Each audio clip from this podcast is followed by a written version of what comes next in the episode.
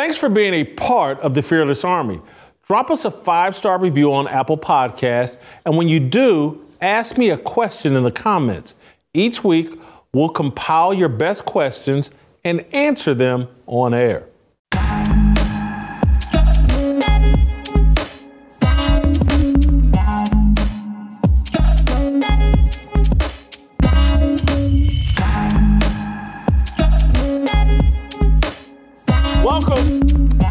Welcome to Fearless with Jason Whitlock. I am Jason Whitlock, your host. Happy Monday. Good to be here.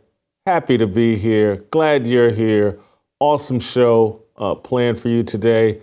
Uh, it's going to be me, you, and Steve Kim.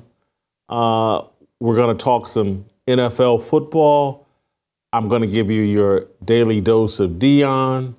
Uh, it's going to be a fascinating show with basically two separate fire starters one scripted, one unscripted. Uh, I've got some interesting thoughts about the National Football League, and I have some very interesting thoughts about Deion Sanders and what happened to the Colorado Buffaloes this weekend and what it means uh, for the, the cult of Deion. Uh, so stay tuned for that. You don't want to miss that. We'll do that at the back end of the show. That'll just be uh, me and you. Uh, but I need you all right now to help me uh, fight the algorithm.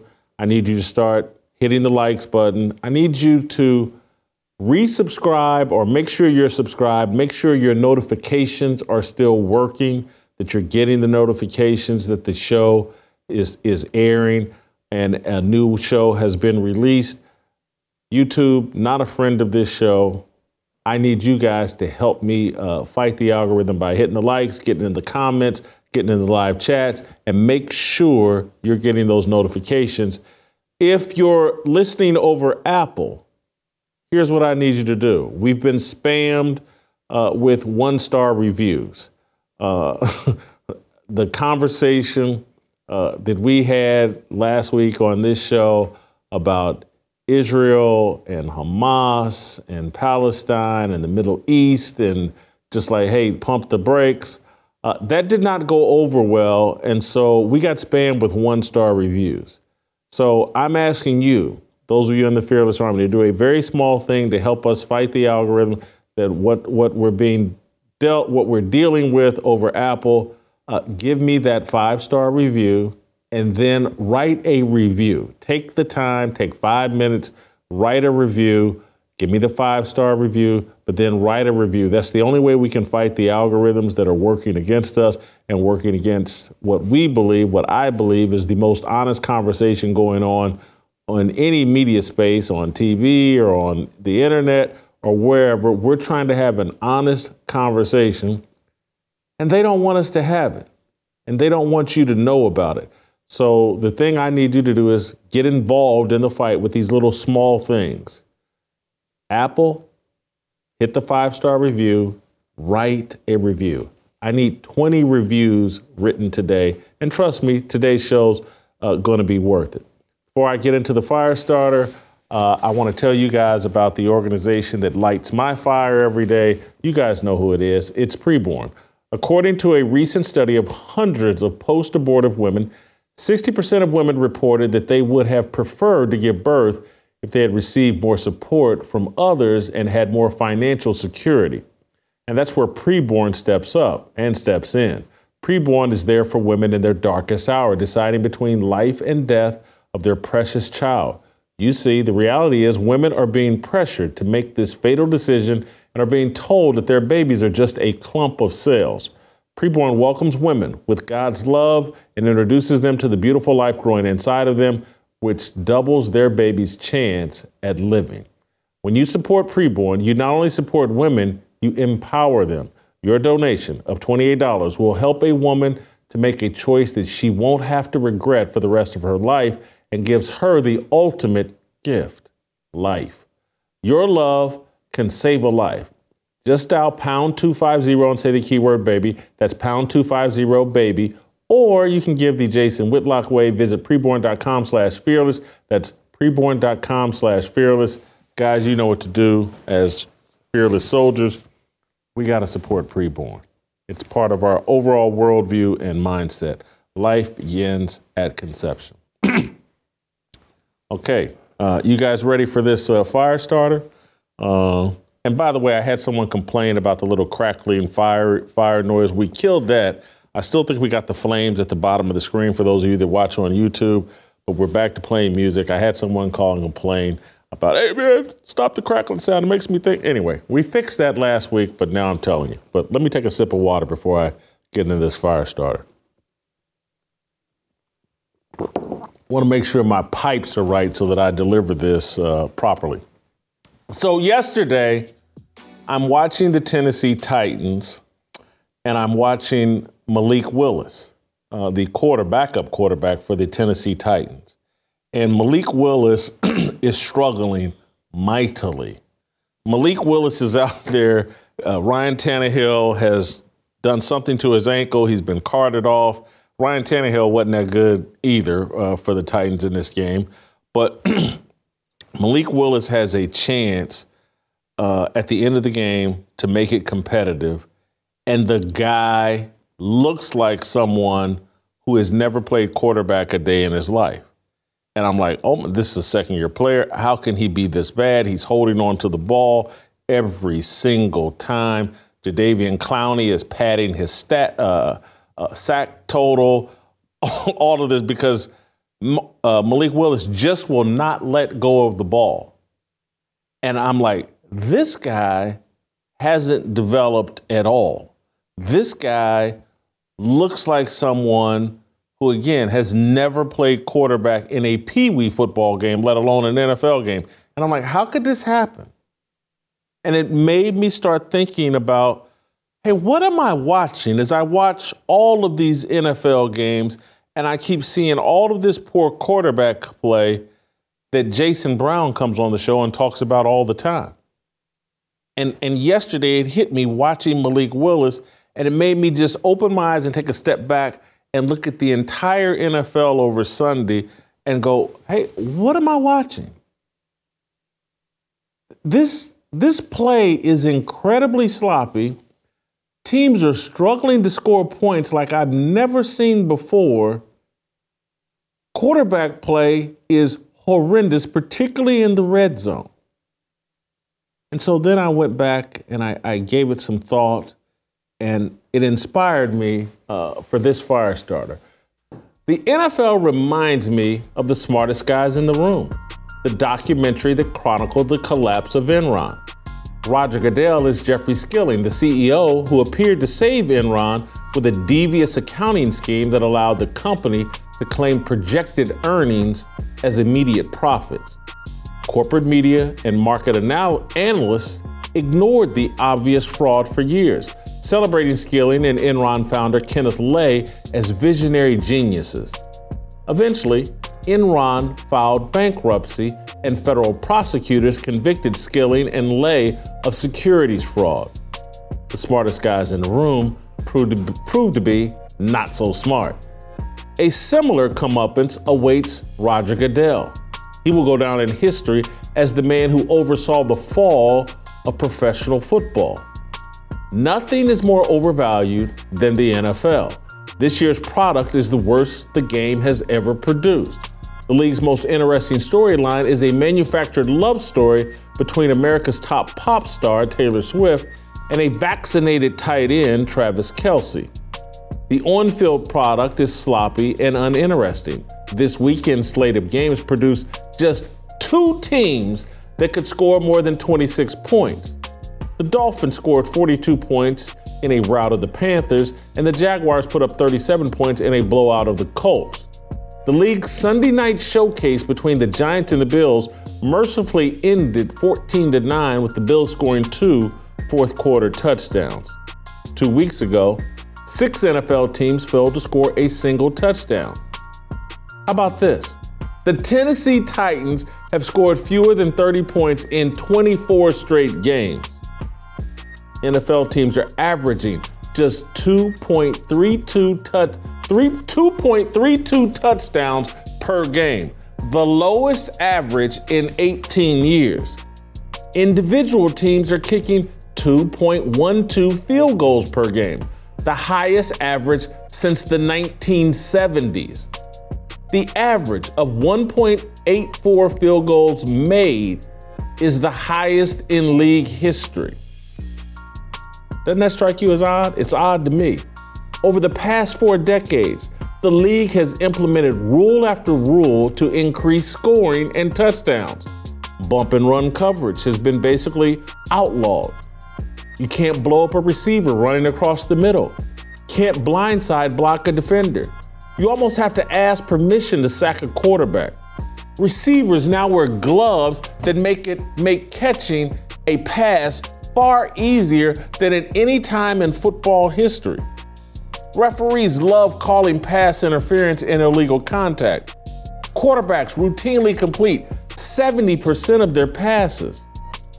For all the trouble, rule changes, and alleged quarterback wizardry, all we're getting is more field goals and 16 to 14 snooze fest.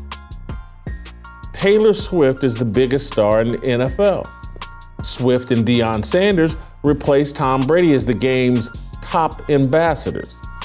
This is Enron 2.0. It's a bad product camouflaged by the social media matrix and corporate media influencers more concerned with maintaining access than objectively evaluating the league.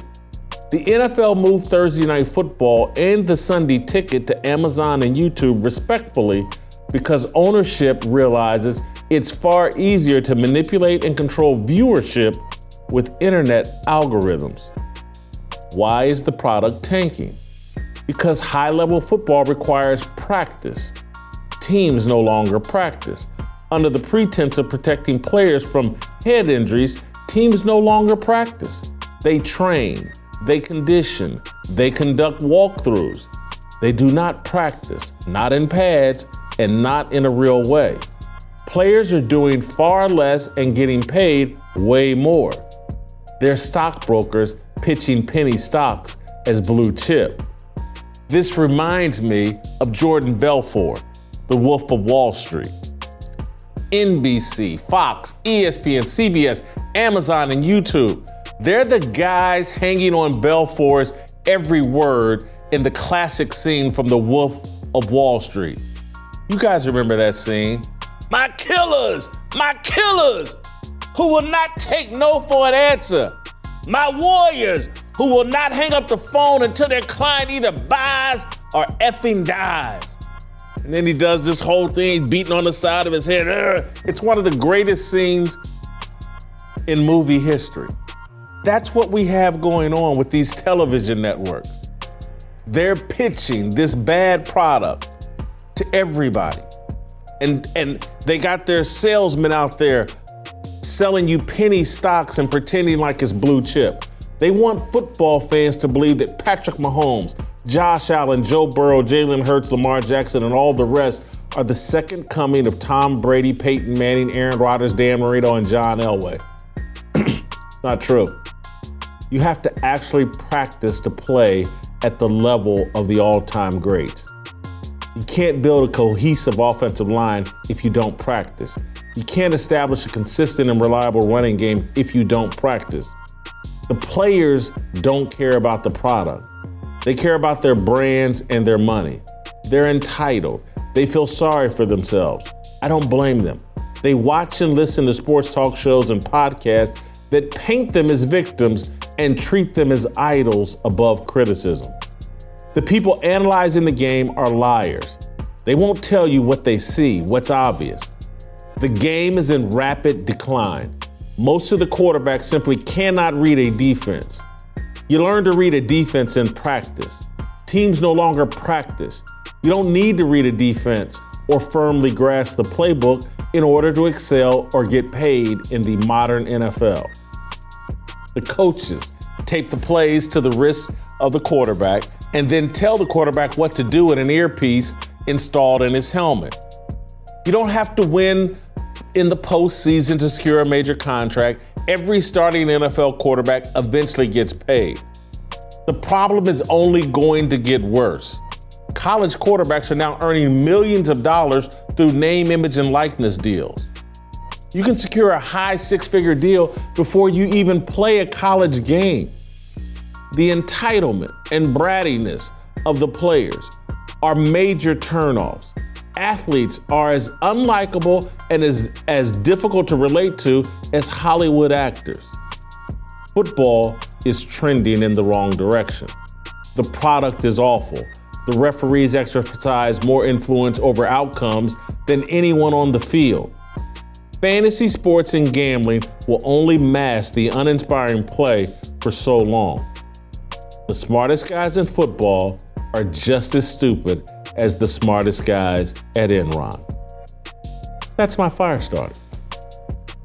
That is my fire starter. The NFL is in free fall and no one cares, or no one is willing to talk about it. I do think people care. I do think people see it. But everyone's been paid off and everyone's basically lying about the game and what we're witnessing. It's no different. The thing with Enron was going on, it was going on for years. And anybody with a brain should have been able to see, like, oh my God, this whole thing is a fugazi. But they sold it anyway, and they sold Kenneth Lay, and they sold Jeffrey Skilling, and these guys made millions. And then it all collapsed, and people lost their retirement funds, people lost everything, tied up, people lost their jobs, their careers, and some of these guys at Enron went to prison. The the Kenneth Lay He died before they sentenced him. He got convicted, but he died before they sentenced him. I, I'm telling you, one day people are going, very soon, are going to snap out of it and realize what we're looking at in the NFL. All these overhyped quarterbacks making 40 and 50 million dollars a year that can't play a lick, can't read a defense, can't you can't criticize them, you can't they don't practice, they don't have to do anything and they're all getting ridiculously overpaid. And you, many of us, not you in particular, because many of you have quit watching the NFL, but eventually the sheep that are still spending all their money, still thinking, fooled into thinking they're watching something great, they're going to snap out of it. I don't know if I'll, I can see it, but I have to watch it so I can talk about it, so I can analyze it, so I can tell you what's going on in the culture. What I'm telling you is short the NFL. It's a stock that will collapse at some point. That's my fire. That's my post fire starter. Fire starter. Uh, guys, I want to tell you before we bring on Steve Kim and talk about this. I want to tell you guys about uh, an organization that has jumped on board as a sponsor that I'm all fired up about, and I'm a lifetime member. There's an organization out there that still backs Obamacare, gun control, and extreme transgender policies that endanger our children.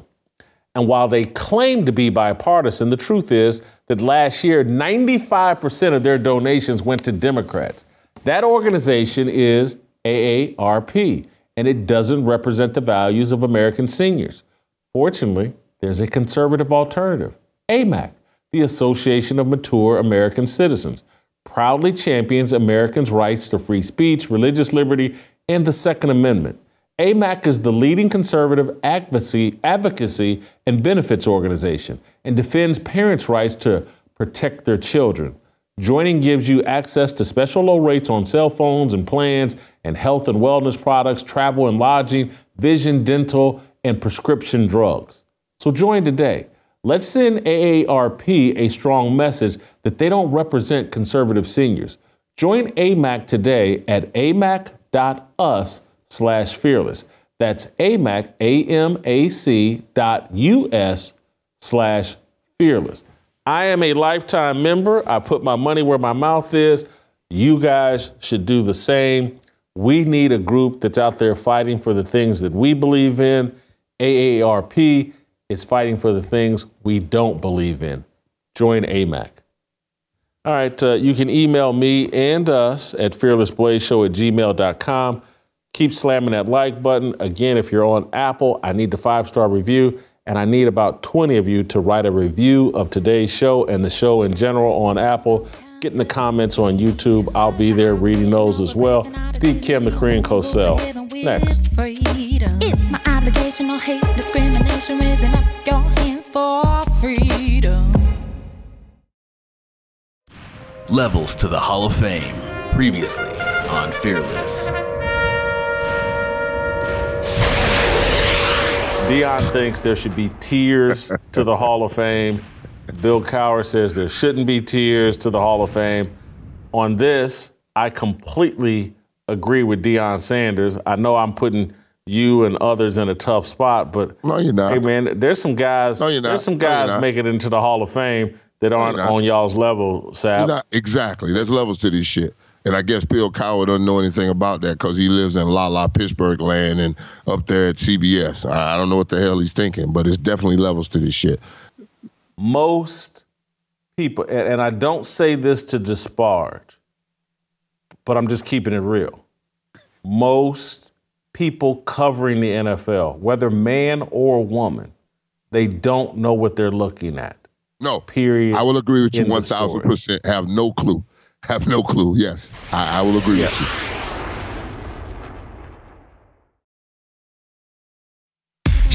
모두 다 빨리 박수 쳐 기다리지 말고 서둘러 Reason that I'm back is to feed you raps I see that you are 배불러 So fly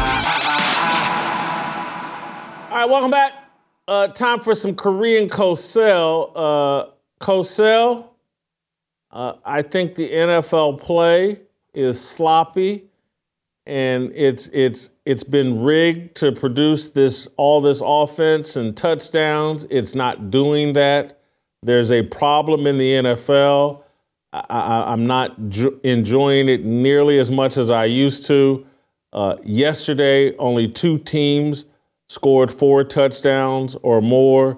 Two weeks ago, I, I look back, six teams did not score a touchdown.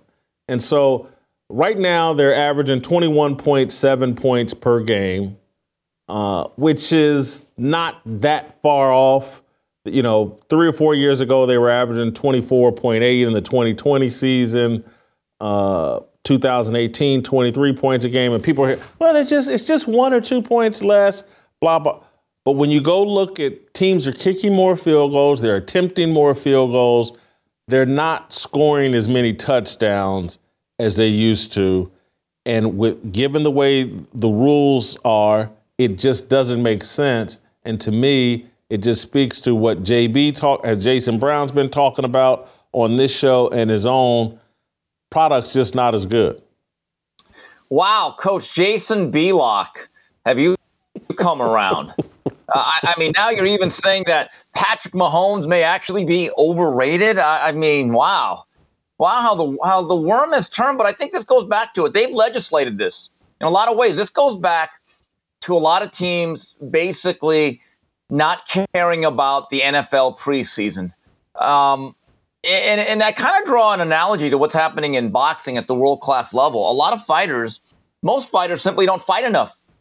So what you have is perpetual ring rust, and the fighters that don't fight they're never quite fully on their game. I mean, Jason, this particular year, every major fight that us boxing fans or people really care about, there's been a real trend that's alarming. Every fighter that's coming off a year plus layoff against other world class fighters who've been a little bit more active has gotten absolutely thrashed because they they don't understand. You got to have a callus, you got to have a conditioning, you got to be used to getting hit in the face with eight ounce or ten ounce gloves.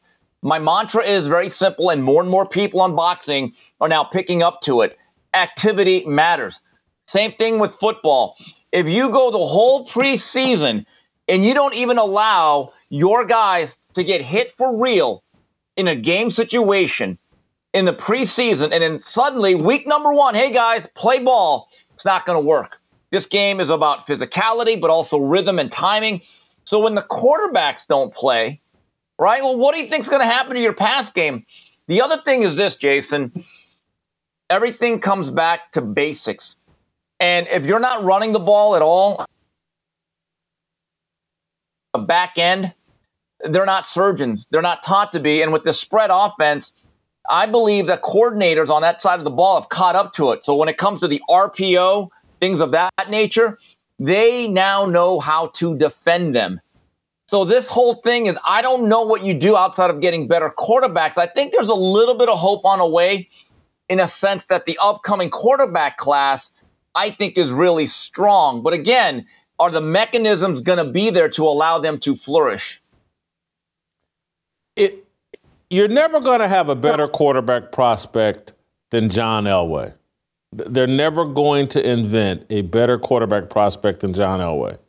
And so if you move John Elway from college to the pros and then you limit his practice time, his padded practices, and all of that, he just doesn't become John Elway. Same thing, you take a Tom Brady, who wasn't a great prospect, but if he's not dropped into a system that Bill Belichick has, where they can actually get time on the field to develop him. He can get the reps in. Even, even I'm, I'm just because what happens now, this is at the college and the pro level. When I played college football, we'd have these marathon two and a half hour, three hour practices. And, and for every rep the first team took, the second team took the exact same amount of reps. It was first team, then second team, first team, then every play was just like that. And second team would run the exact same play that we just ran as the first teamers. All of that is out the window now. Only the first team guys really get a sufficient amount of work in practice at the collegiate level, and that's even more so at the professional level. The, greatness has to be developed. It's not being developed. It's a come as you are league to me, I look at Lamar Jackson. He's he hasn't added anything to his game. He's the exact same guy as he was when he entered the league. Could you imagine, to go with a basketball analogy, if Magic Johnson remained the same player year after year after year after year? Every offseason, Ma- oh, Magic done added the baby hook. Magic's worked on his three-point shooting. Magic's done this. Magic's done, that's not what we're seeing in professional athletics anymore. Guys aren't developing because they're not practicing. Yeah, Jason, what's interesting is I got to ask you a question. On a Sunday afternoon and a Sunday morning for me, do you watch an individual game of your choice or do you watch the red zone? because I'm a big red zone guy. And so it's, it's a little bit different. So you're constantly seeing the highlights and you're not watching a game. Now, I do notice when you watch a game, you're like, geez, this is bad. Now, with the red zone, it hides a lot of things because they're switching to every other game when something happens. What's your preference? I don't like red zone. And, and mm, this okay. year, because now that I've switched to YouTube, and I don't know why, maybe they said I had this with DirecTV or, or with the, the Sunday ticket on DirecTV. But now on YouTube, I go with the four box. I got four games on my okay. t- television screen. They're big screen. It's, you know, relative, I think 60 inch TV. So they're all pretty good size. And so I watch four games at a time during the afternoon deal. And, and sometimes even in the, the second half of the afternoon day, I'll watch four games. But, but that's how I watch. And I do like to watch games because I want to know what led up to all these decisions and how right. they got to the red zone and all that other stuff. So I, I'm getting a pretty, I think, accurate portrayal of what I'm seeing and what, what I see from the quarterback position is just is just not good for, no. for, for virtually any of these guys. What what I find interesting is that on the red zone, they announce it when the game's getting into the fourth quarter, they call it the witching hour. And there's two things that I notice. A lot of games are one possession. There's not a lot of blowouts in the National Football League consistently. Most of these games are fairly close.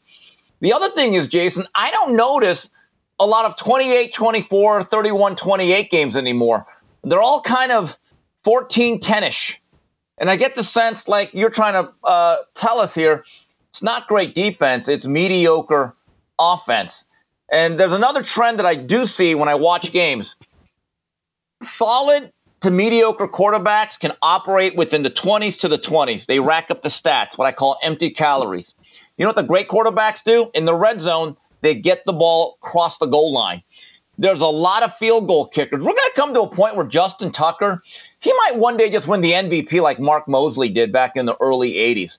Because you look at the Ravens, and I know that it's a little hyperbole to say that's the most valuable player for the Ravens.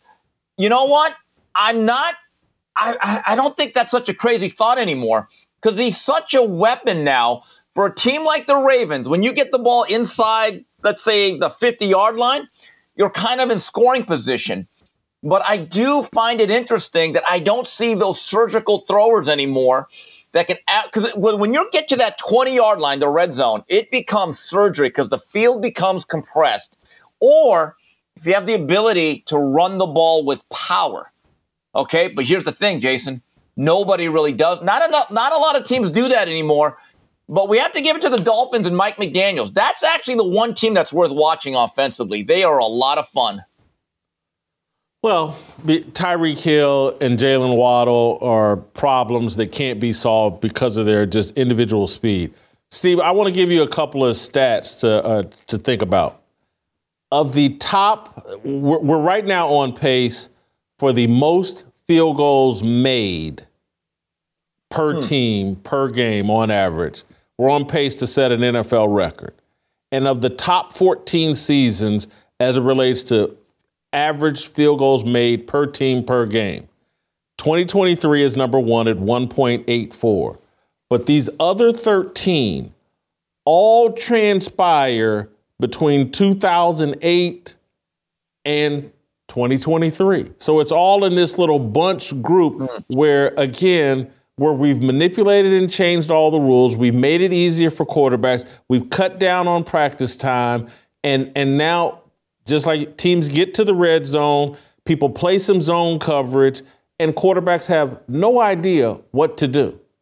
It, it, you play a little zone coverage, and then you shadow these running quarterbacks with one linebacker, and no one knows what to do. I, I want to. We, we have this other uh, stat that relates to uh, the top six seasons as it relates to field goal attempts and that's all from the 1970s. Mm. 2023 is the sixth highest, but the other top five are all from the 1970s when the league realized, like, man, we're kicking a lot of field goals. We want more touchdowns. Let's start massaging the rules to create more touchdowns. And, and so that happened. But at that same time, they weren't cutting down practice time. And play, I, I just, football is a game best played by the desperate. I, I've said that for years. And these contracts these guys are getting are reducing the level of desperation. They're going to bed on silk sheets and they don't want to wake up and get in that ring or do that that, that five mile jog that Marvin Hagler talked about, you know, how hard it is to do that fight when you're sleeping on silk sheets. That's what we have going on. They're, overpaid, they're oversatiated, they're too entitled, they've been coddled and pampered all throughout their lives. I, I, this, this game, the product that they're serving us, is, is I'm not an old man yelling and screaming. It's just factually true. It's just not as good. Um, Jason, I have a saying about boxers today uh, the ones that are really inactive, which is about 99% of them. It's very simple. You either sharpen the blade or it gets dull. There is no in between. It, it truly is black or white.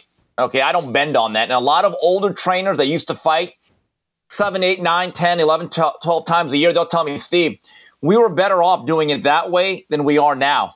It's the God's honest truth. In terms of safening the sport, you actually make it more, more dangerous for people because they're not conditioned for the pounding or the violence of it.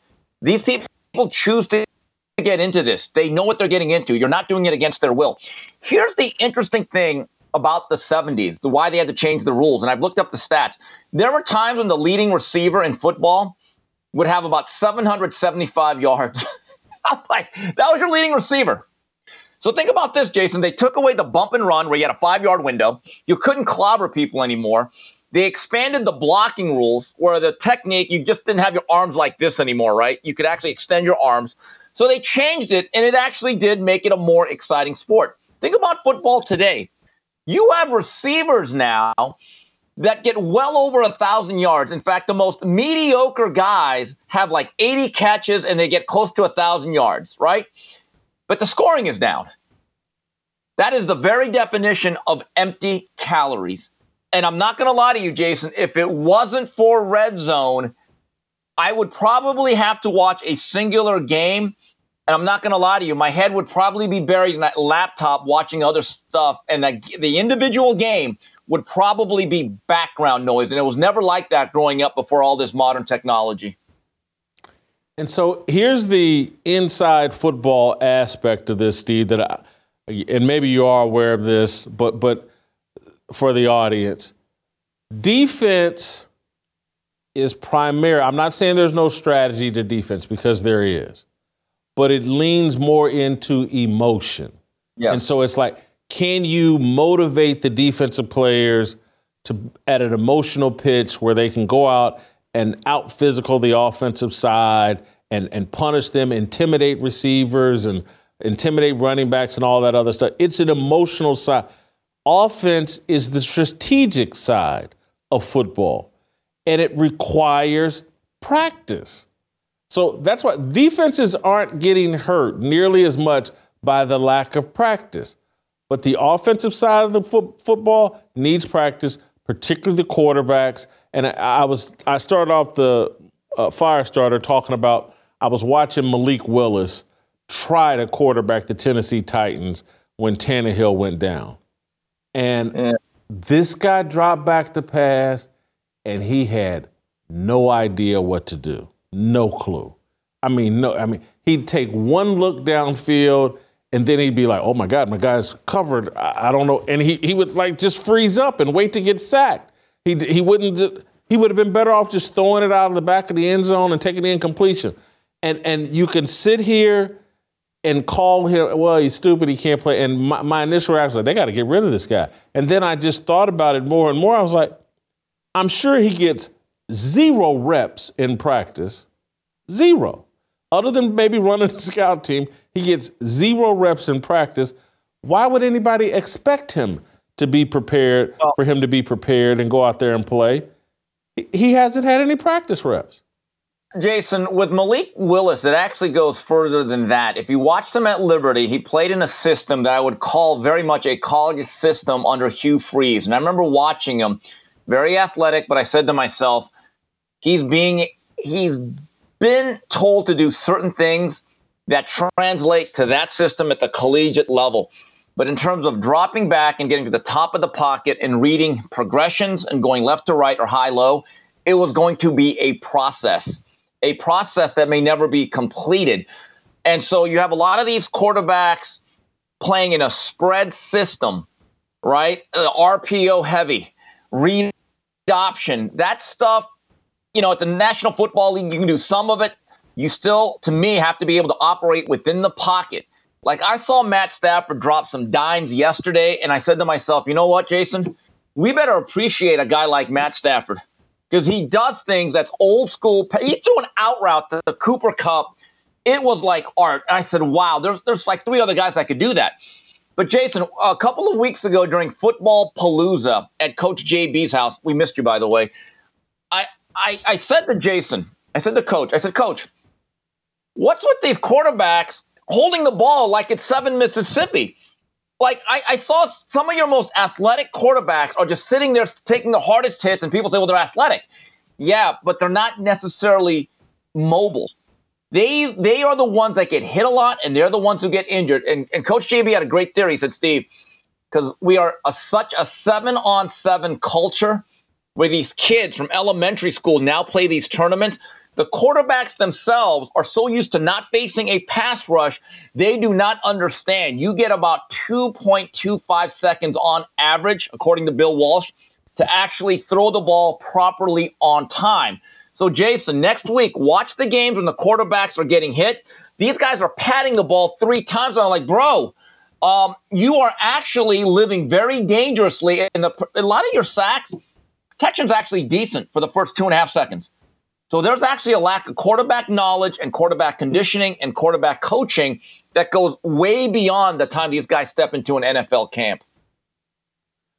And and so now just the, if you look out into the future and and think about the Caleb Williams coming to the NFL.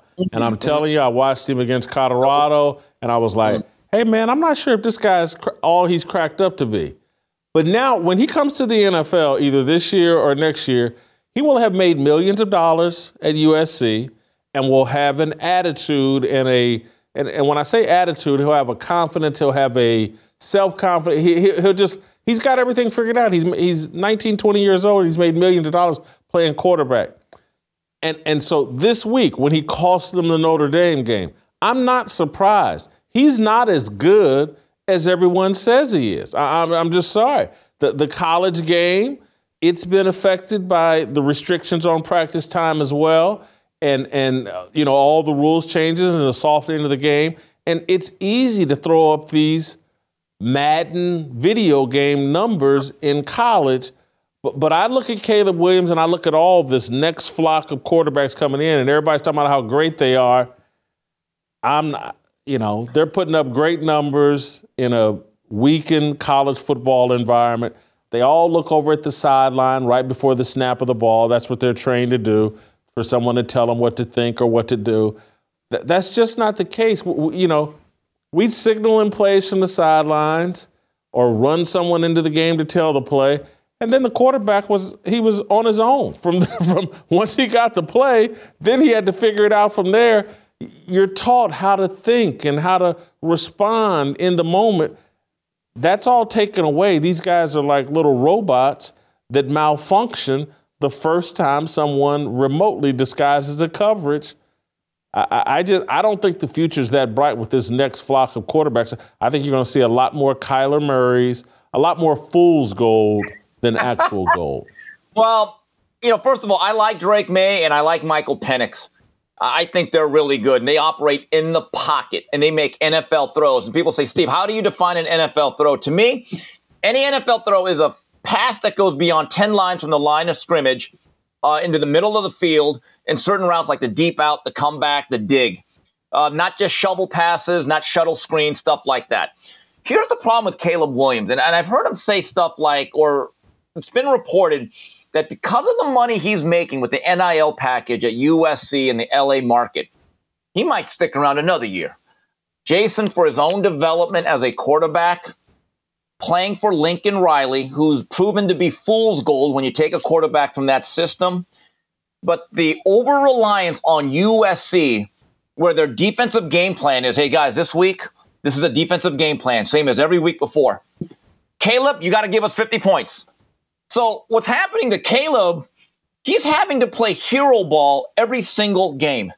And if you look at some of those interceptions that he threw in the first half, there are times when a quarterback a great play for them is a play is completely uh, stopped and you just throw it and you're incomplete and you punt it. He doesn't have that luxury.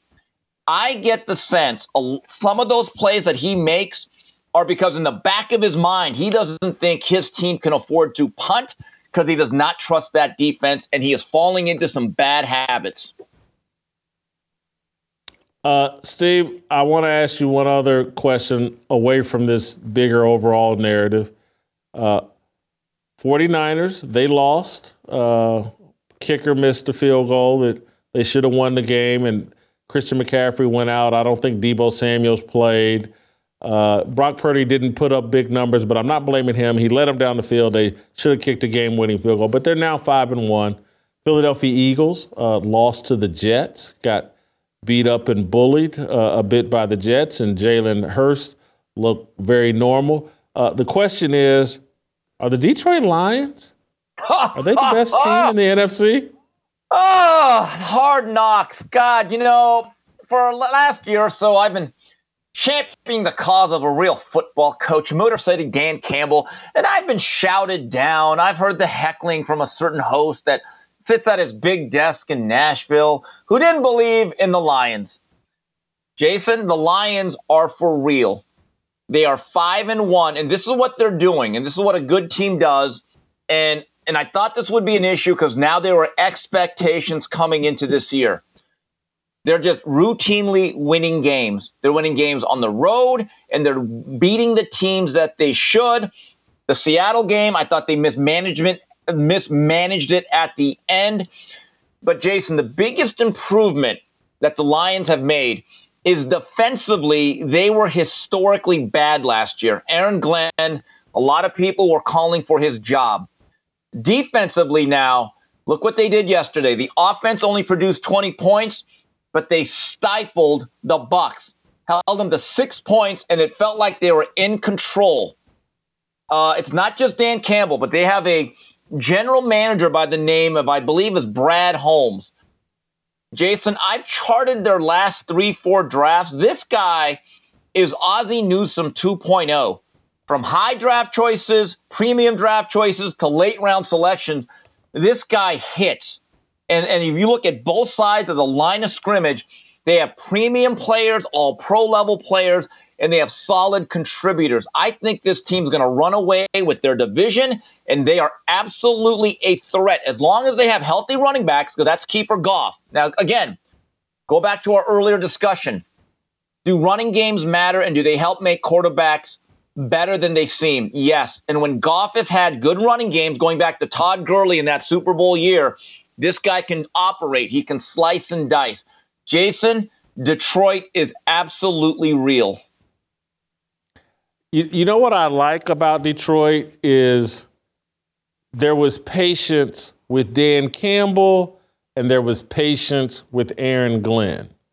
I mean, Aaron, they had a rough defensive year last year, and they stayed the course with Aaron Glenn, and it's paid off. What shocked me, I didn't like them drafting a running back in the first round. I was like, these guys got to take a defensive player. The defense, but clearly they knew and thought something different. And, and, and just like you, we need David Montgomery, we need a complement to David Montgomery and the running back. The running back, and I guess they they knew that the defense was going to be all right uh, because.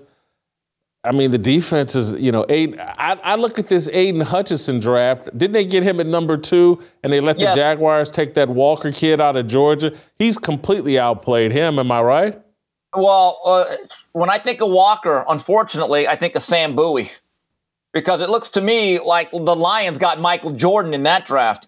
I mean, Aidan Hutchinson, yeah. not only can he rush the passer, he's stout in the run game, and he has like four career interceptions. This guy actually has ball skills. And that's a cornerstone player. And they make all the right moves. And uh, that lady, Ford, she's taken over. This is not the same old Detroit Lions. This is a first class organization. And you know what I really like about Dan Campbell, Jason? And you'll appreciate. Doesn't he just look like a football guy? He doesn't look like an analyst. He doesn't look like a guy that came out of the accounting department. It looks to me like if they wanted to go three tight ends, Dan Campbell can just get out there without pads. He could probably like block a little bit, fire. He just looks and feels and sounds like a football coach. I love the guy, and I think Detroit's going to be one, one of the great stories. And I'm just telling you, look at their schedule. They're going to be on Monday night in a couple weeks that could be like their showcase because week one, you could say that there wasn't Kelce. They kind of, I don't say they got lucky, but they had some help. But from that point on, I think every single week, this team has just really built positive momentum. Uh, thank you, Cosell. Uh, I, I, hear you got a big game this weekend, Clemson and Miami. Is that right? Is it Clemson and Miami? No, it How is this a big. game? Y'all have lost two games It's not big anymore. I know it's just a game. It's just a trip yeah. to Miami now. Good grief! You had to bring that yeah. up. Good. to bring that up. Yeah. Yeah. Anyway, uh, maybe I'll fly down to Miami and join you at that game. Uh, well, it's a lot closer than the Inland Empire, so uh, yeah, yeah, exactly. promises, promises. Yeah. Yeah. All right. Uh, thank you, Steve. Great job as always. Uh, you guys keep pounding that like button and leave any comments if you're listening over Apple need the five star review, and I need you to write a review of this show. We got to fight the algorithms. Uh, when I come back, I'm gonna give you your daily dose of Deion. Uh, buckle up. Next.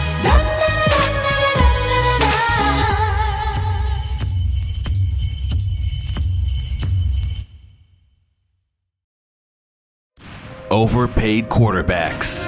Previously on Fearless. I think most of these quarterbacks are overpaid, and people need to take the approach that San Francisco and Detroit have put a complete team around a guy, don't overpay him. Pay some of these other guys. They've made the game so much easier for quarterbacks. Warren, that, that's what irritates me. You can't hit them. Uh, the, the receivers get to run across the middle unscathed. You can't throw you can't throw them into coverage or into big hits anymore. The, the uh, the head coach or the offensive coordinators in their ear They're not responsible for knowing the entire playbook and even calling plays most of the time.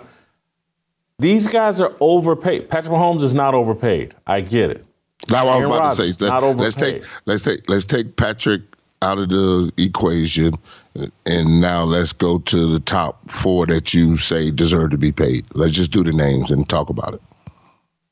Well, th- th- I would go ahead and pay Joe Burrow, but already I paid. Even, I'd pay Josh Allen. Yeah, yeah I know. Josh Allen, Burrow. I, I, uh, where else you going? There's now Aaron Rodgers. Other got, than that, you got you got Trevor Lawrence would, and, and, and, and Herbert. I'm not sure if I would have paid. And Herbert's got paid. Trevor Lawrence is going to get paid. I'm not a thousand percent sure. I like what San Francisco. I like what Detroit has. I hope that if Brock Purdy you wins the Super Bowl, I'm, I hope I'm, he I'm goes the Tom Brady route.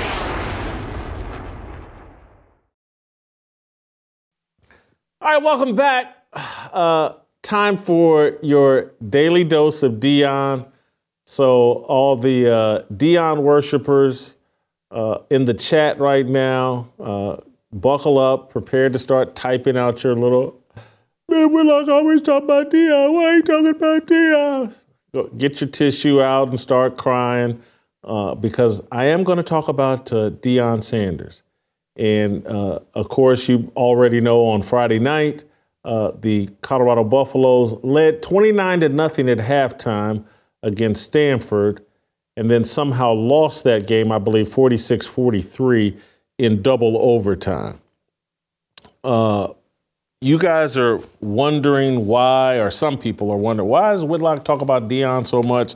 It's because Deion is important, and what he represents is is important, and it's a great topic uh, to talk about because Deion's trying to be an influencer and he's reaching young people and a lot of adults. More than young people, it's, it's the adults who are the groupies and who seem to think that Deion represents something important and, and what Deion is doing is important for the culture and important for black coaches and important for college football. And we all must hop on board with Deion Sanders. I'm a bit more skeptical. And it's the same type of skepticism that I had as it relates to Colin Kaepernick. Does anybody remember when Colin Kaepernick, he was so important? And Jason, how could you be critical of Colin Kaepernick? Oh my God, he's speaking for the culture and he's going to change things and he's what he's doing is so important. And now most people, most objective people realize the fraudulence of Colin Kaepernick. He did not represent something important. He does not think any important things. He was controlled opposition. He was a useful idiot used to promote Black Lives Matter. That whole mindset, that whole agenda that uh, profited and benefited a handful of mostly lesbian black women and leftists but what did Colin Kaepernick bring to the table for black men, particularly heterosexual black men? How did he benefit you and us? He did not. He did not. And Colin Kaepernick, most people can now see, clown, calls the NFL a slave ship or a slave plantation. But here we are six, seven years later, and he's writing letters begging to get back into the NFL. I heard Charlemagne the God criticize, I hate to call him the God, I'm sorry, Charlemagne the Clown on the Breakfast Club, who, who was a proud Kaepernick and a proud defender of Colin Kaepernick. He's even now acknowledging that uh, Kaepernick is a clown and doesn't stand for much, and people are washing their hands of Colin Kaepernick seven years after the fact. Wouldn't it be nice to use your discernment to have a set of values that you actually believed in that allowed you to be ahead of the conversation, allowed you to uh, recognize frauds on sight or shortly after they make themselves known and apparent? If you have a set of values, a worldview that's grounded in biblical faith, and a biblical view of the world, You can spot the useful idiots. You can spot the frauds. You can spot the well intentioned fools a lot earlier than everybody else. I am not that smart. Uh, the only difference between me and a lot of other people is I actually apply the values that I say that I believe in. I don't go willy nilly and go, oh, well, because they're black, I'm not going to apply my values. I'm going to give them the benefit of the doubt. Even though everything they're doing violates what I believe in and the values that I say that, that I hold, I'm not going to throw them out the window over skin color. If you are willing to do that, it's a lot easier to spotlight. Now, Colin Kaepernick, he ain't about that life. He's not about nothing real.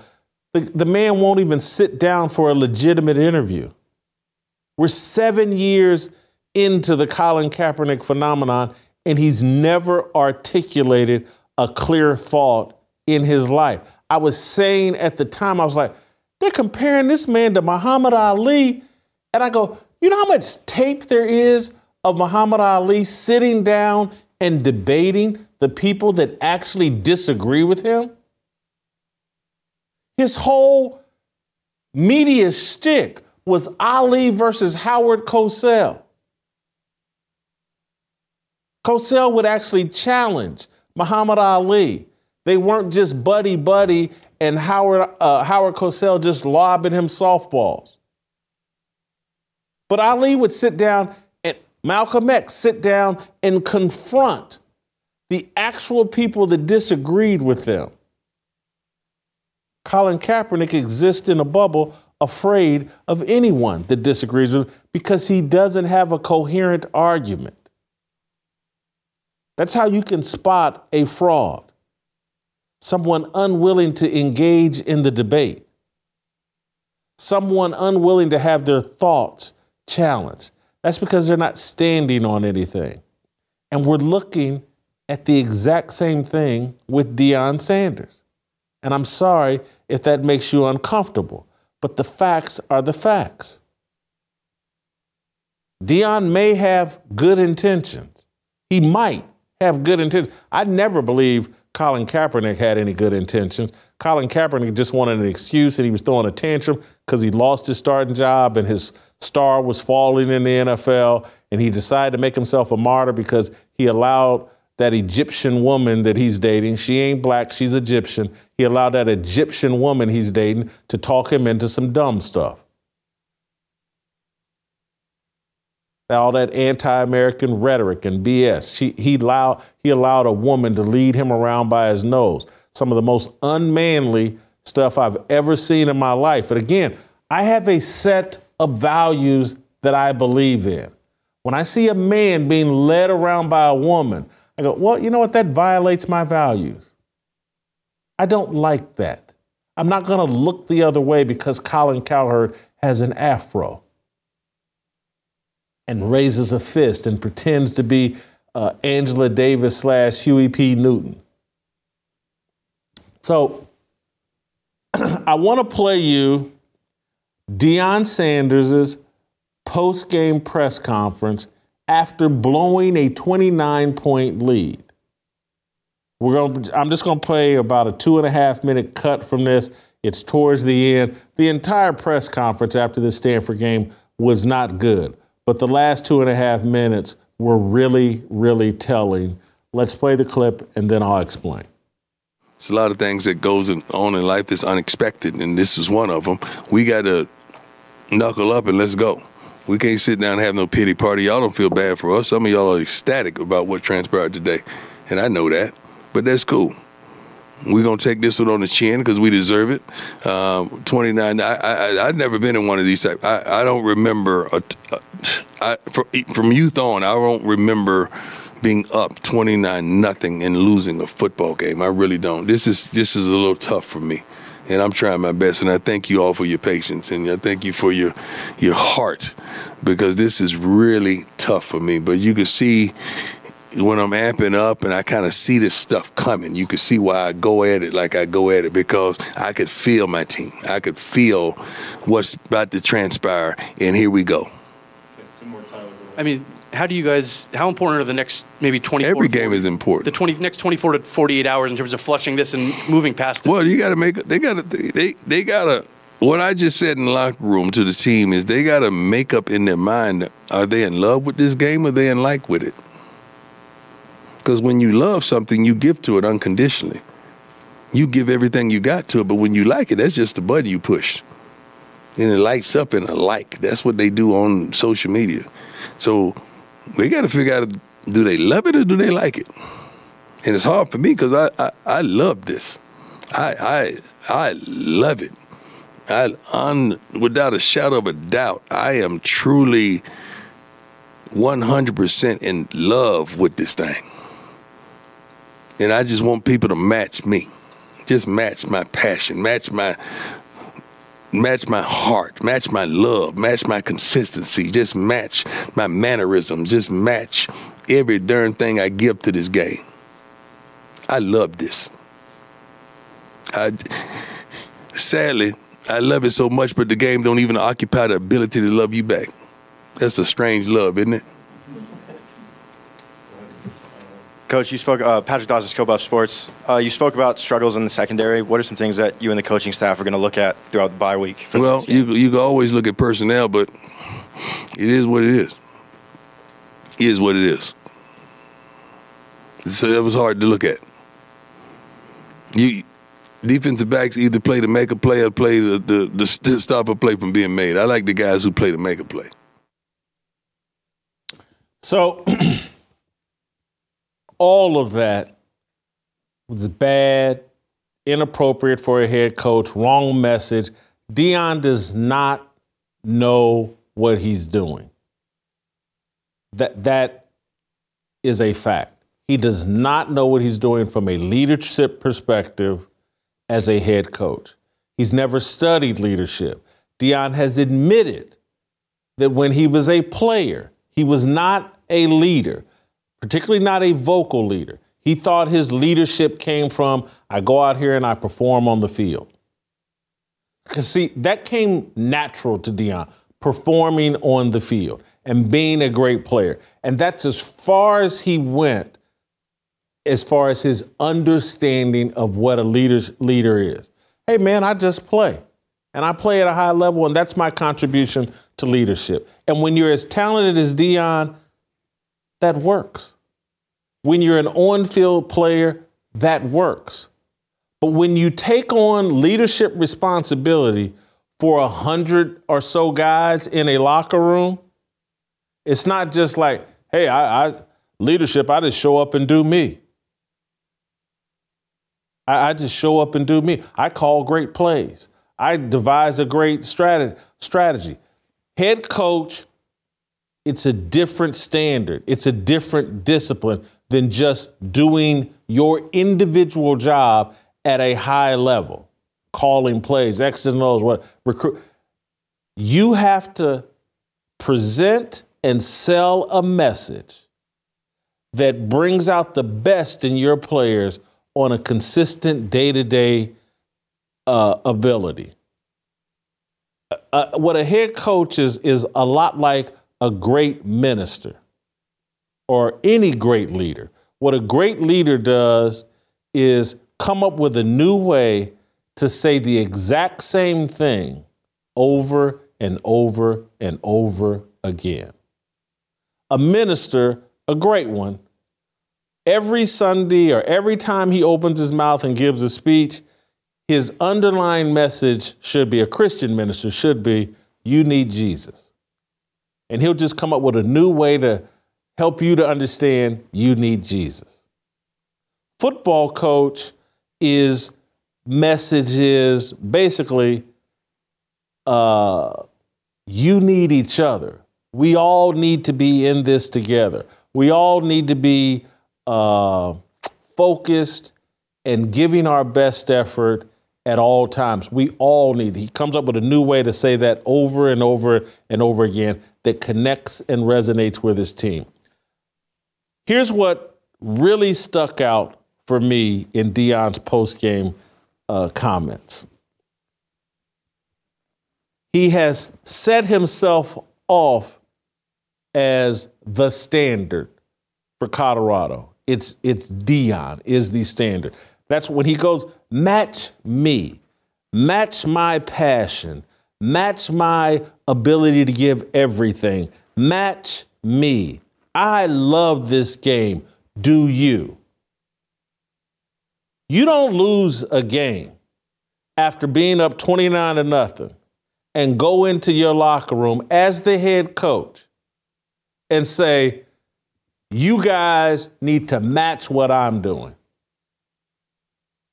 Leadership is a coach going in there and saying, here's what we did wrong, and we all need to be held accountable, and we all need to go home and look in the mirror and ask ourselves, what can we do to make this team better? Guys, that's what I'm going to do. I'm going to go home tonight and I'm going to sit down with myself and ask myself some very difficult questions about what it is that I did that allowed this to happen.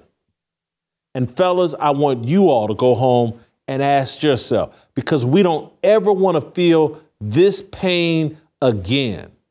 We don't ever want to feel like we did something that allowed this to happen. Deion's message is what he just said. He said he said it to his team. He certainly said it to the media is I did nothing. And if you guys would just match what I'm doing, this wouldn't have happened. Deion's overall message is clear I am him, I am your Savior. I am the perfect person.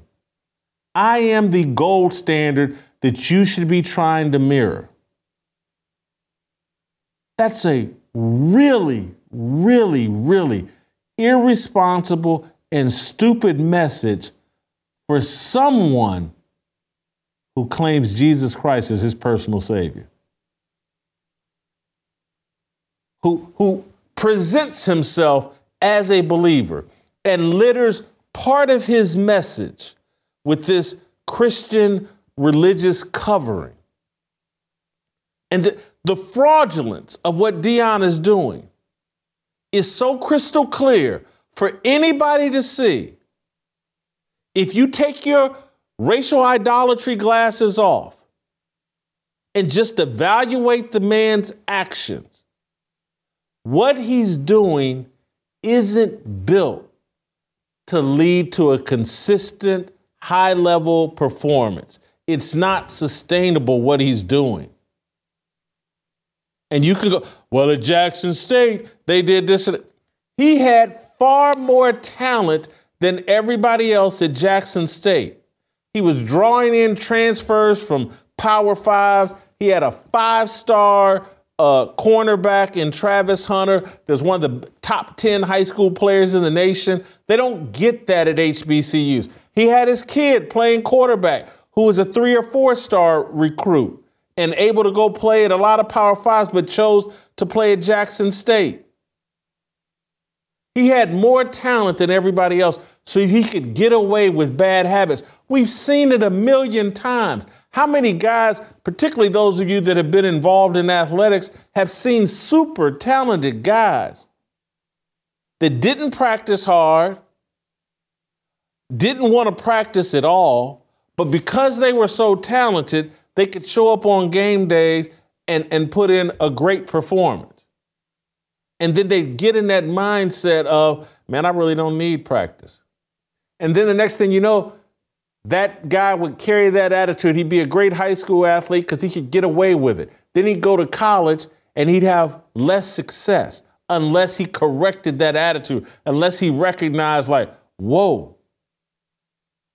at this level, I got to work even harder. You know how I know that? Because I went through that experience. Great high school player that brought the wrong attitude to my first two years at Ball State. and got embarrassed and humbled because of it. That's what's going on with Deion Sanders. I, I was the captain of a nationally ranked high school football team that went undefeated, won the state championship, finished, I believe, number nine in the nation. And then I carried the wrong attitude to Ball State for the first two years and rode the bench. And they tried to run me off the team because of my bad attitude. It didn't work. In coaching, what Deion got away with at Jackson State, Brittany Renner and all the other garbage, the gold chains and the me, me, me talk and all of that. It's not going to work at the Power Five level. And I know many of you are sitting, they're four and three. They, they only won one game last year. What do you mean? You're being too hard. He's not coaching the same Colorado team. He ran that team off and brought in an entirely new team. So don't I don't really want to compare Deion to last year's team because he's not coaching those guys. He brought in a new set of players. Same uniforms, new players.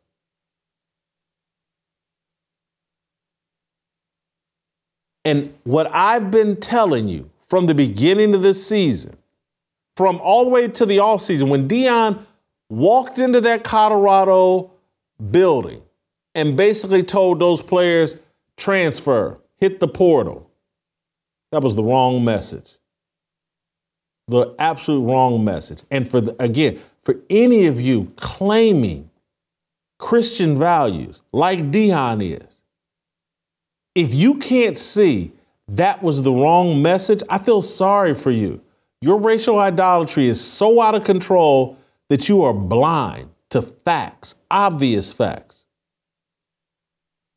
That there's what Stanford did to him. Put up the there's a tweet from a Stanford player that actually is from Tennessee. I think his name is Fisher Anderson, or yeah, Fisher Anderson. I think he plays on the offensive line at Stanford. This guy tweeted out, this is right after the game, a few thoughts on last night.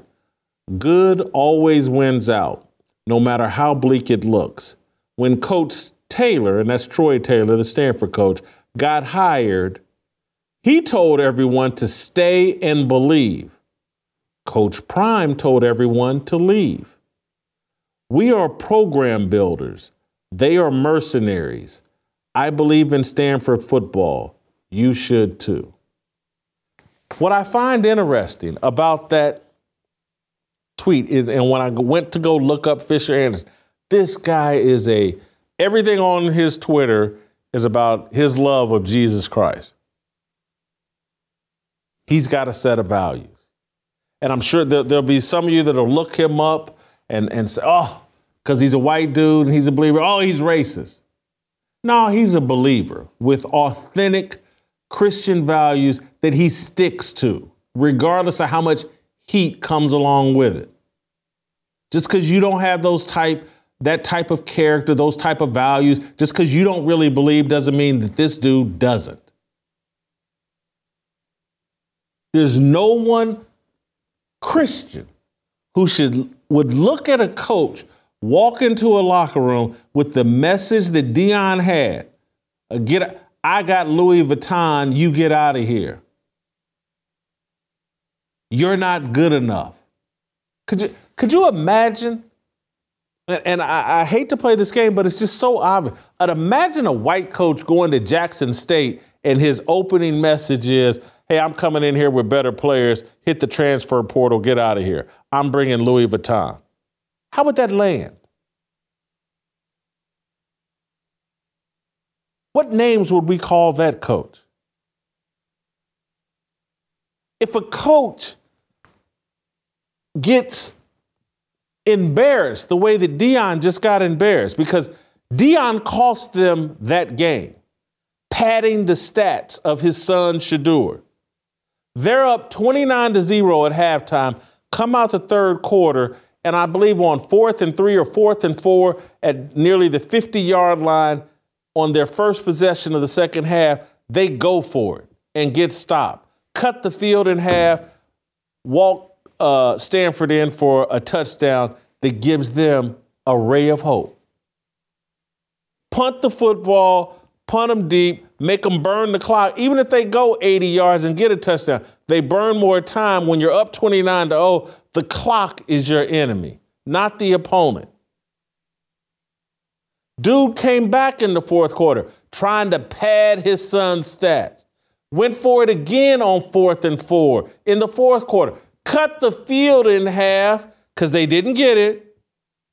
Walk Stanford in for another touchdown. This is coaching. This is arrogance.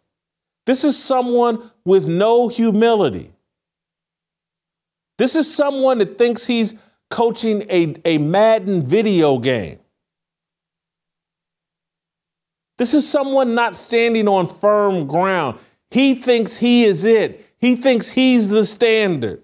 He's pointing to himself.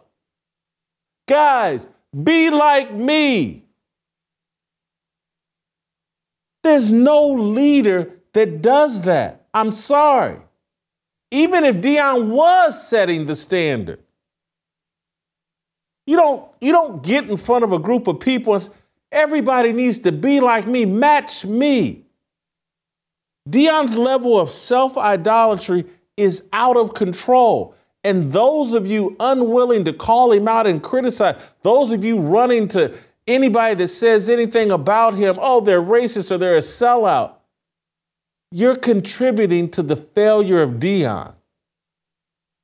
Deion's not a lost cause. Everybody is capable of manning up, maturing, repenting, reevaluating, adjusting. But there's no reason to when you have a chorus of people screaming and yelling and rationalizing every mistake you make. No wonder he's fooled and thinks he's perfect. No wonder he thinks he is him. That's what we're telling him. No one's giving him the feedback he needs. Hey, man, what you're doing won't work over the long haul.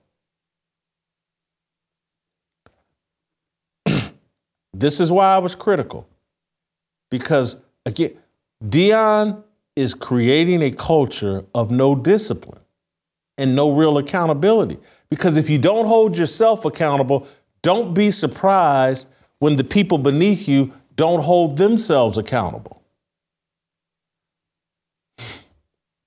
The Colorado Buffaloes lost that game because they had 17 penalties that were accepted. There were two or three others that didn't get accepted and or were on plays where they had two penalties and so you could only take one of them. But they lost that game. They had 17 penalties. You know who the most penalized team is in all of college football? There's 133 schools playing Division 1 football. You know who the most penalized team is? Deion Sanders, Colorado Buffaloes. They're number 133. They're averaging, I believe, like 10.7 penalties per game. Last year, and I will make this comparison to last year's team, under Karl Dorrell, and yes, they went 1 and 11, but they didn't have the kind of talent that Deion has. But they averaged 5.3 penalties per game at Colorado, half of what Deion's team is averaging. That's coaching. That's environment. That's culture. Deion needs to be sitting in a mirror in front of a mirror seven games into the season, they're on a bye week this week, asking himself, What did I do to create the most undisciplined culture in all of college football? Has all the talk of money and marketing and rappers and Hollywood celebrities and Hall of Fame football players visit, has all of that created a level of chaos and and and and just confusion and and taken attention away from the main thing, getting better every day as a football team, working in harmony and unison as a football team? Have I distracted from that with all the circus that I bring? Are the players feeding off of my energy? That it ain't really about the game, it's about the sunglasses, it's about the merchandise. At halftime of Friday night's game, up 29 to nothing, and I don't know who did it, but it came out over Shedeur's Instagram or Twitter, him pushing merchandise at halftime of the game, up 29 to 0. They're sending out reminders about merchandise. And yes, maybe one of his handlers, maybe his brother who's not a football player, sent it out. But that's an indication of what the focus is at Colorado. It's not football. And you wonder why your team, seven games into the season, is the most penalized team in all of college football? That's coaching.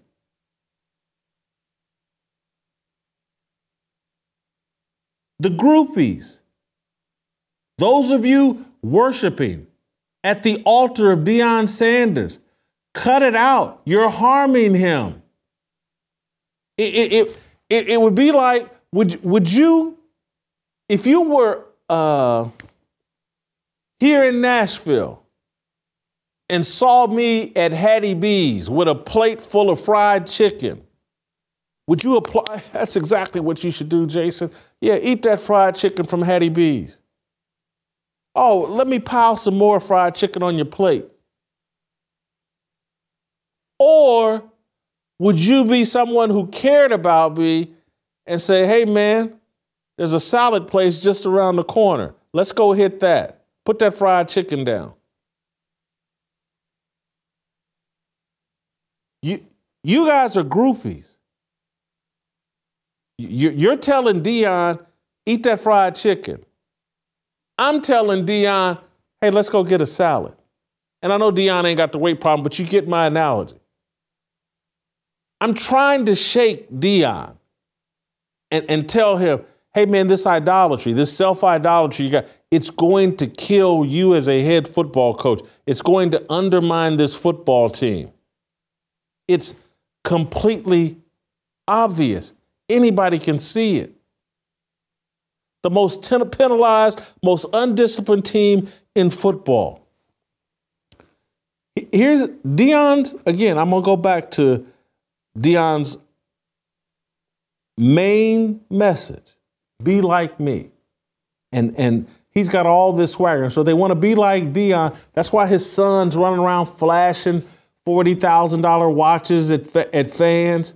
Who, who has time to think about that before? Oh, after the game, you know, I gotta have, I gotta have my watch somewhere where I can go flash it in front of in front of them. And Deion's cheerleading this on. He's at a press conference talking about we got to get my son a watch deal.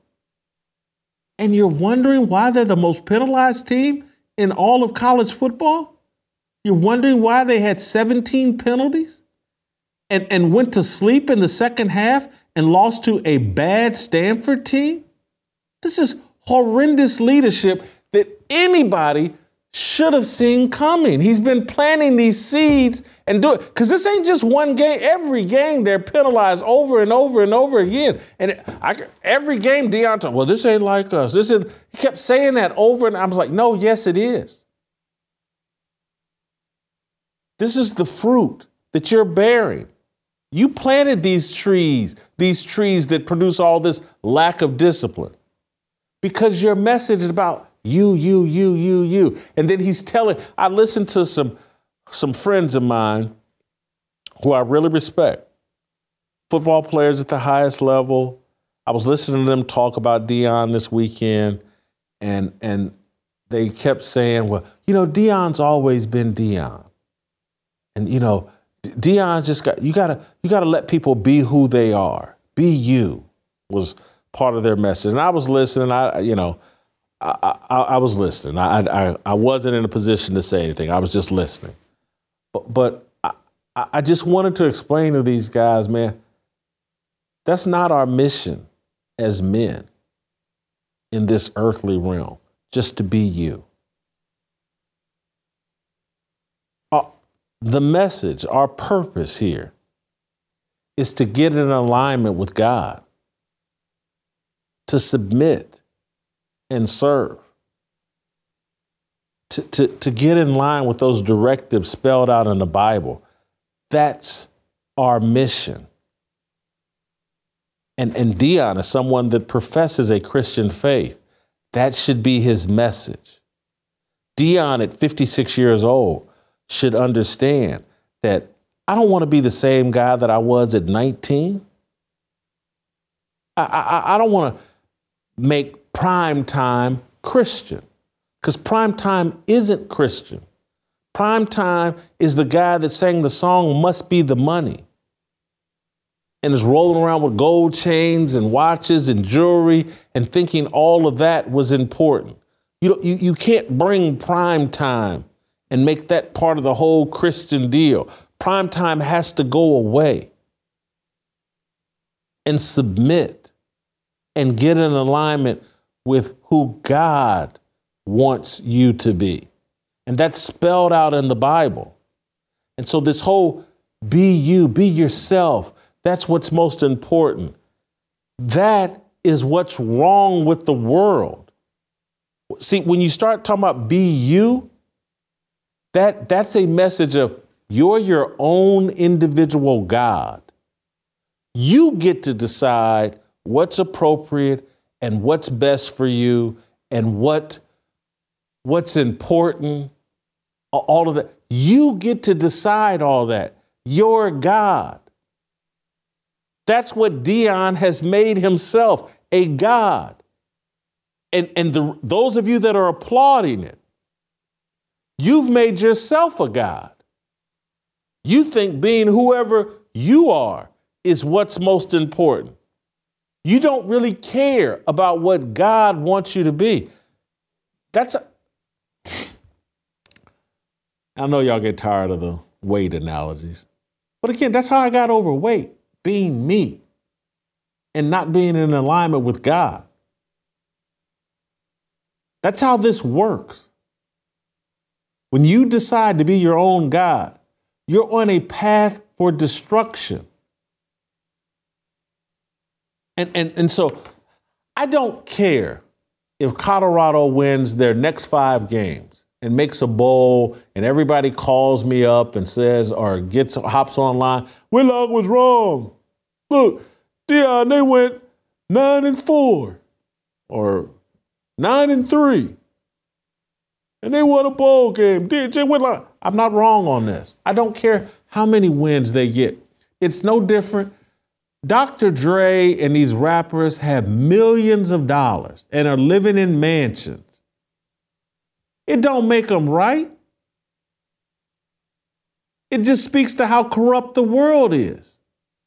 There's dope dealers, got nice cars, live in great places. There's politicians that taking money from China, taking money from big pharma, doing insider trading worth $180 million.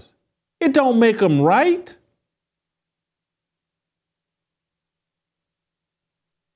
These little worldly possessions don't mean they're doing the right thing. My standard comes from the Bible.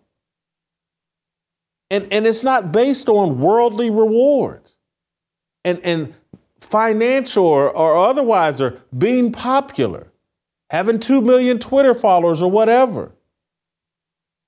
That doesn't justify and doesn't make people right. And so the things I've been saying about Deion have nothing really to do with the one loss record. It, it, it's is what Deion promoting, is what he's doing, is it built for long term sustainable success? Is it promoting a set of values that the kids in that locker room can take and apply to their life and live in obedience to the will of God. Those are the values that football coaches and other leaders are charged to promote. Deion's not doing that. And I know occasionally it sounds like he does, but that is what really angers me because he's dressing it up and, and, and selling it as a part of Christianity when the message is the antithesis of Christianity. Be you, do you. Prime time. This is idolatry. This is self idolatry. This is making yourself a God. It's Shedeur flaunting his wealth in front of other people. Man, I would knock my son into the middle of next week. He pulled some BS like that. My father would have knocked me into the middle of next week. You doing flashing some wealth that you ain't even really earned. It's a bad look, and it, it's it's the I, the other thing that Deion is clearly, obviously doing.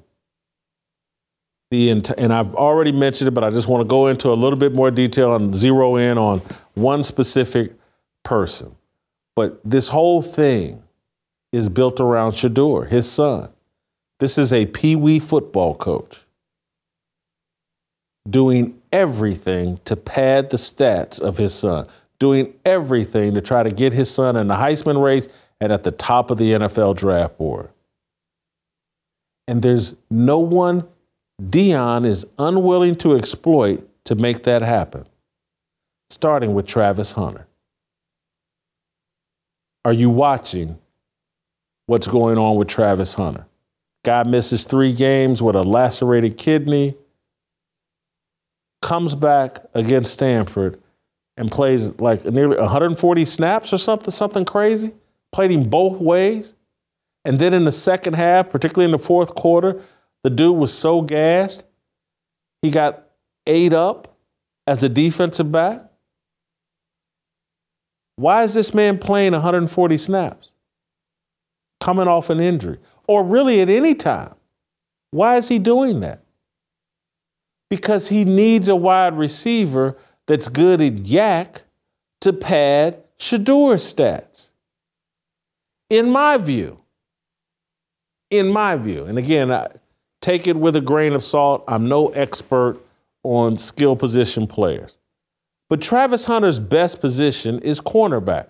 That's where I think he has the highest upside as an NFL player. That's where I think he could earn the most money as an NFL player.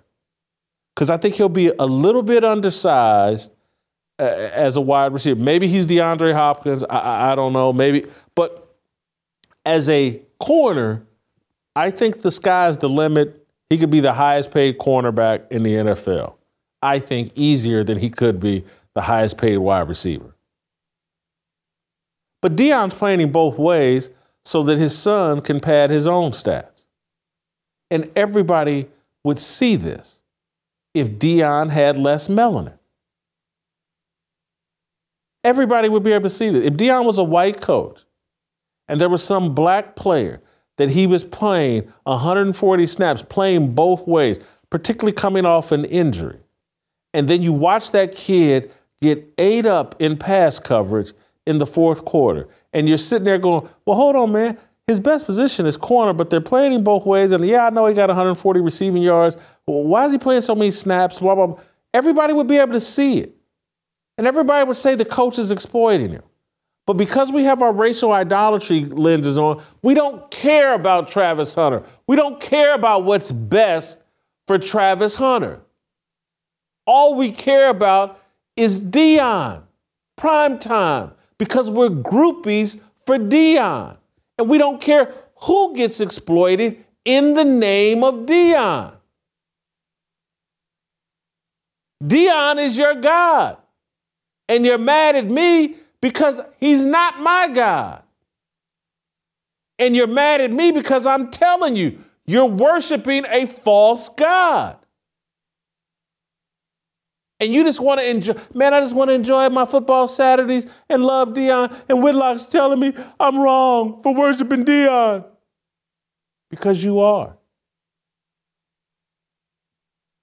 You're throwing away all these common sense values and can't see the obvious fraudulence of Deion.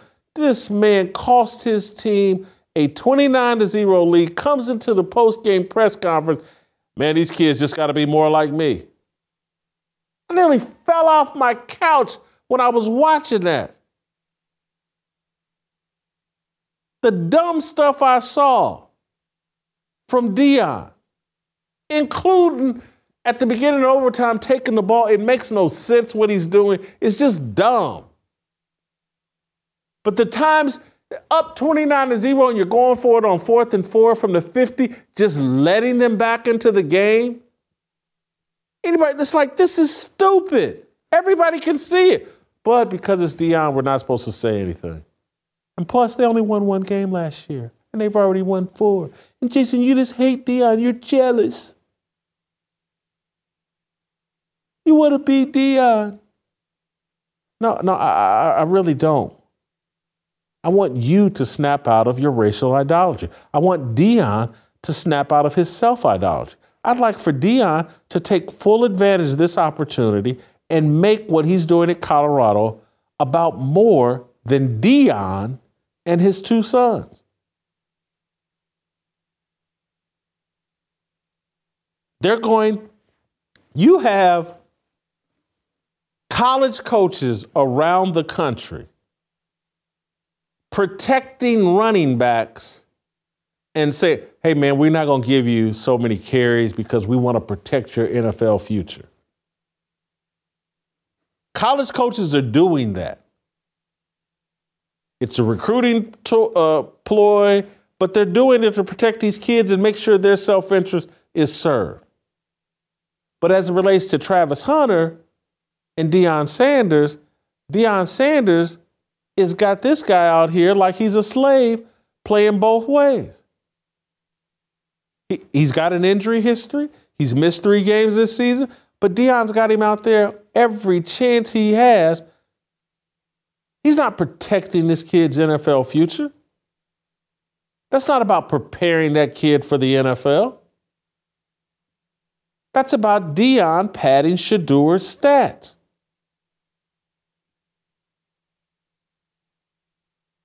And so you groupies are, are, are just gonna have to remain mad at me and will not keep talking about Deion.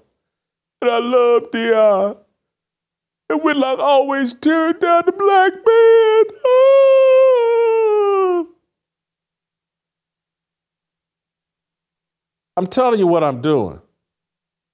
I'm trying to snap us out of this demonic cult we've joined. I'm trying to snap us out of a mindset that keeps leading to our destruction. You think Sexyy Red and all these other rap clowns are creating a culture that benefits you? That culture of materialism? You think that benefits you? You're nuts. You're a groupie. You're embarrassing. You're an idolater. You're your own worst enemy. You sit around and talk about the white man and the white man this and the white man that and the white man. What about what you're doing to yourself? Throwing out common sense values that you were taught as a kid, should have been taught as an adult, Certainly, if, if you've read any part of the Bible, you're throwing it all out over Deion Sanders.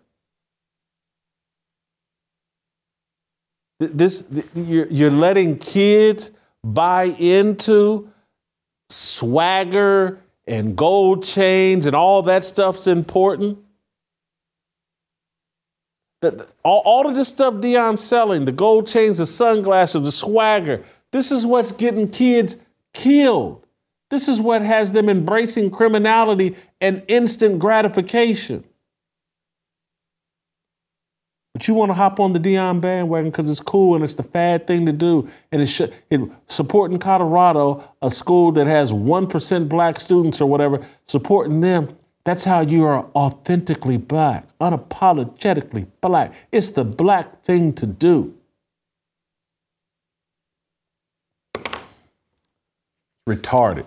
and I apologize for saying that. I know I've had people complain about my use of the word retarded. I can't. I, I have used retarded for a long time. I'm, pro, I'm I, I don't know if I'll ever break the habit. If it hurts your feelings, I apologize. so, anyway, that's uh, your daily dose of Deion. I did. We didn't play the clip, but you guys saw it. Uh, Saturday Night Live did a little skit on Deion, uh, and some people were sending it to me and thought it was really funny. I didn't think it was all that funny, to be honest with you. I, I just didn't. If you saw that that clip, uh, everyone's making a big deal out of Saturday Night Live made fun of Deion. Look how funny this is. I, I, I, didn't think it was all that funny at all. And I, I, they left too many easy jokes out. That thing could have been next level funny. They took it very easy on Deion, But they did it. Some of you will throw a Deion pity party. Uh, I'm out of breath. I'm out of time. Uh, hope you enjoyed your daily dose of Deion. We'll play tomorrow. We'll see you tomorrow. Waiting for the countdown, coming off the breakdown, standing in line for freedom. Looking for a breakout, feeling like a standoff, nothing in life like freedom. Came like a ladder, making all this moves for freedom. I want freedom. No negotiation, my sister, no relation. We all just wanna have freedom. Sitting on a corner, never been alone. I'm breaking my back for freedom. Blessed, we are living, get back. We are receiving, all deceiving. We all wanna be free. We want freedom.